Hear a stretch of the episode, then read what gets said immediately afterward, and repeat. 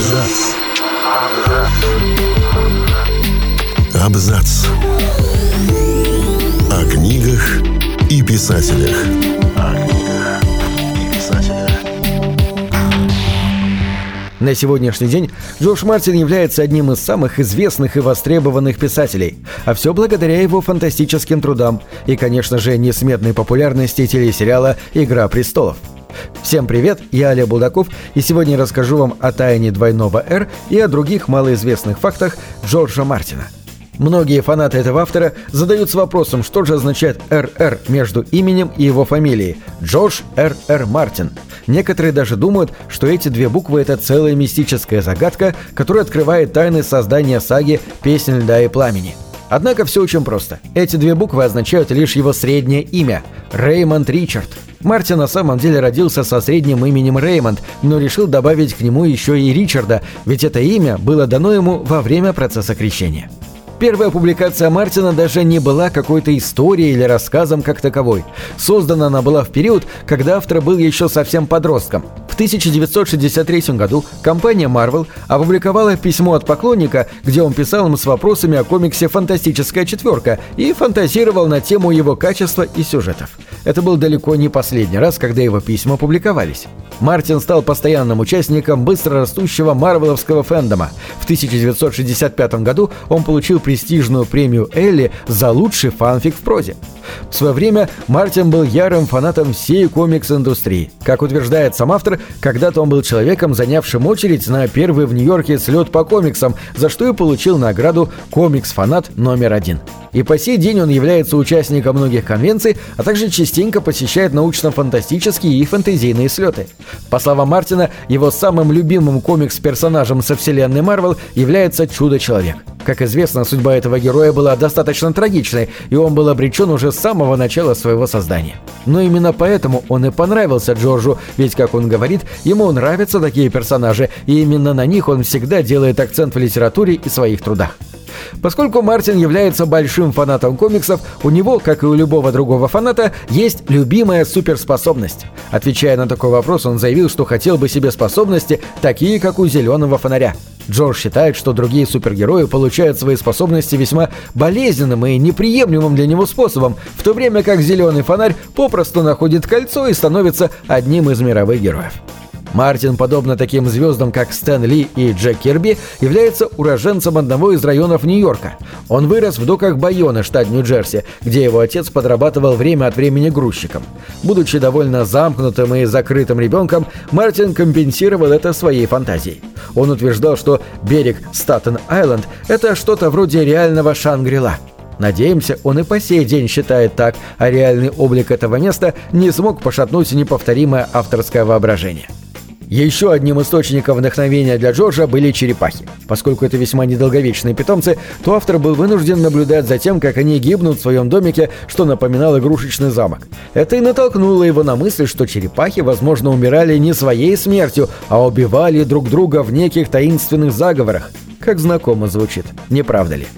В книге «Танец с драконами» был такой персонаж, как Сир Патрик с Королевской горы. Мартин сознался, что реальным его прототипом был его лучший друг Патрик Сен-Дени, а сам персонаж был создан после того, как автор проиграл Патрику пари. Мартин является большим спортивным фанатом, в особенности Нью-Йорк Джетс и Нью-Йорк Мэтс, которые сделали его буквально одержимым.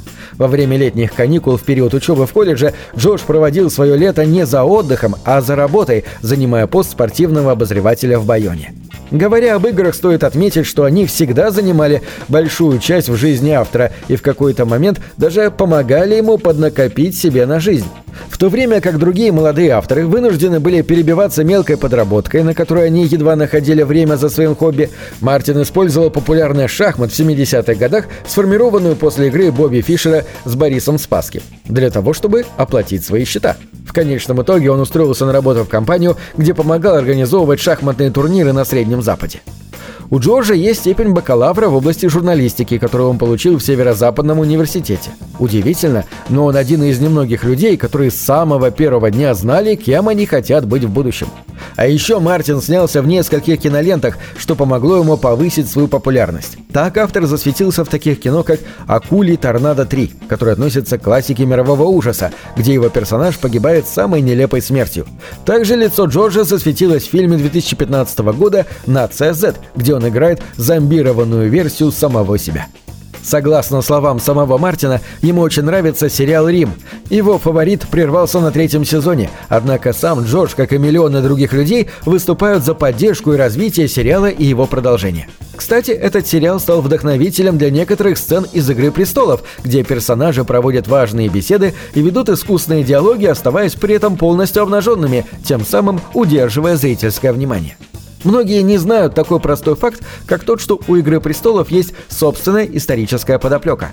Так Мартин взял за основу реальные исторические события, которые носили название «Война Рос» и представляли собой гражданскую войну в Англии. Несмотря на то, что в основу сценария легли также события во Франции и Шотландии, именно «Война Рос» стала во главу всего. Ведь Мартин проводит весьма явные параллели между династиями Йорка и Ланкастера, семьями Ланнестеров и Старков.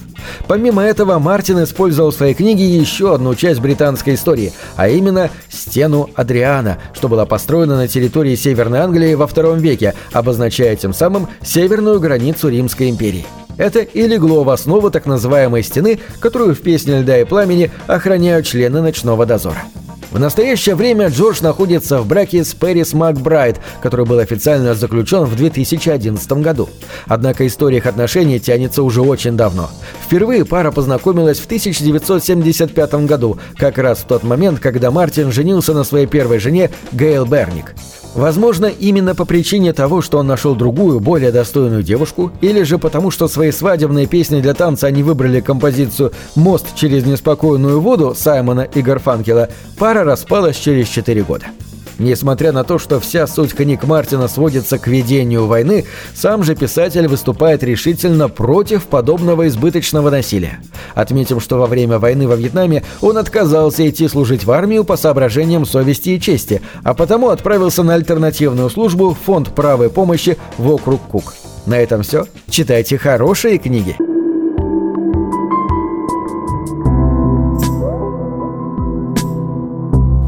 Это двери, что выводят тебя из четырех стен. С ними ты проживаешь другие жизни, а свою умножаешь в тысячу раз. Тысячу